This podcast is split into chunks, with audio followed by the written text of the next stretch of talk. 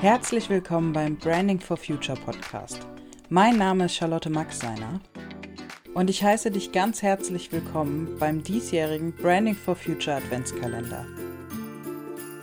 Freue dich auf 24 interessante Türchen, die vollgepackt sind mit inspirierenden Inhalten rund um das Thema Nachhaltigkeit. Ja, in dem zweiten Türchen von unserem Adventskalender würde ich euch gerne ein paar Impulse mitgeben, wie ihr eure Weihnachtsfeier nachhaltiger gestalten könnt.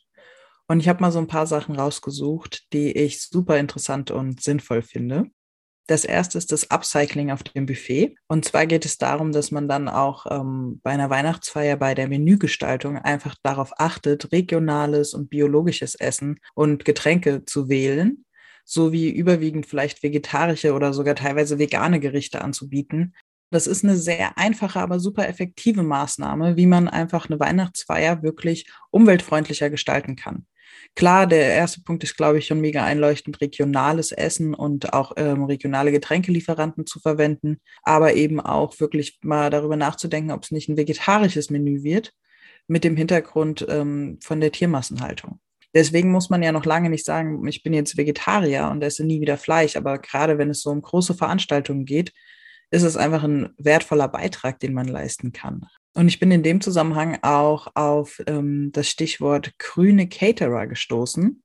Das heißt, ähm, es macht definitiv Sinn, vielleicht mal in der eigenen Region oder in der eigenen Stadt zu gucken, ob ähm, selber ein grüner Caterer vor Ort ist. Die sind nämlich spezialisiert darauf, diese ganze Organisation der Umweltfreundlichkeit zu übernehmen. Genau. Ein weiterer Punkt, bei dem, auf den ich gestoßen bin, sind ähm, die Geschenke, die man an Weihnachten immer so macht als Firma. Ähm, zum Beispiel ganz oft kriegen ja die eigenen Mitarbeiter ein Geschenk oder auch Kunden. Und wenn man das Ganze nachhaltig betrachtet, dann geht es halt darum, Geschenke auszuwählen, die umweltfreundlich, sozial verträglich oder gesundheitsfördernd sind.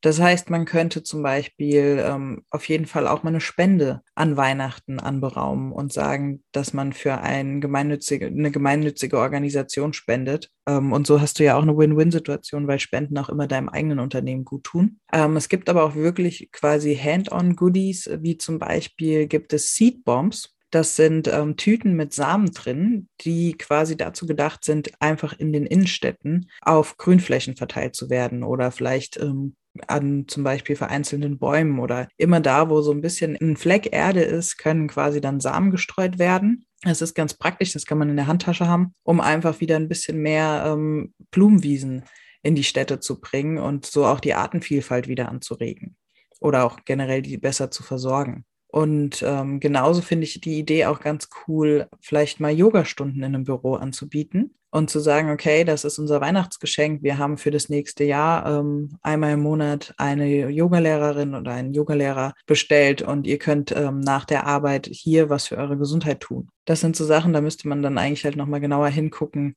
ähm, was mögen unsere Mitarbeiter, was ist denen gerade wichtig, worauf haben die Lust aber es ist auf jeden Fall nachhaltiger, wie zum Beispiel die Standard-Taschenlampe, die man alle Jahre wieder verschenkt.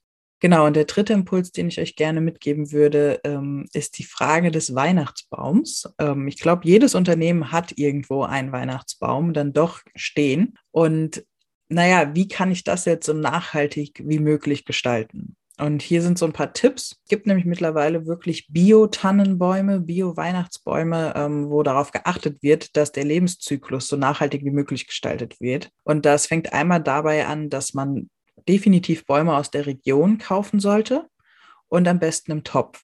Das Schöne an den Bäumen im Topf ist nämlich, dass man sie aufheben kann und tatsächlich im nächsten Jahr wiederverwenden kann und so überhaupt keinen Baum quasi tötet, sondern einen Kreislauf geschaffen hat, der sowohl der Umwelt, aber auch aus Kostengründen vorteilhaft ist.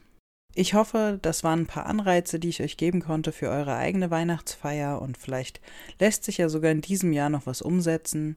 Und ich glaube, gerade bei den Geschenken gibt es mittlerweile viele kreative Wege, wie man auch auf nachhaltige Weise seinen Mitarbeitern und Kunden etwas Gutes tun kann. An dieser Stelle verabschiede ich mich und ich wünsche euch ganz viel Spaß bei eurer diesjährigen Weihnachtsfeier, selbst wenn sie nur online stattfinden sollte.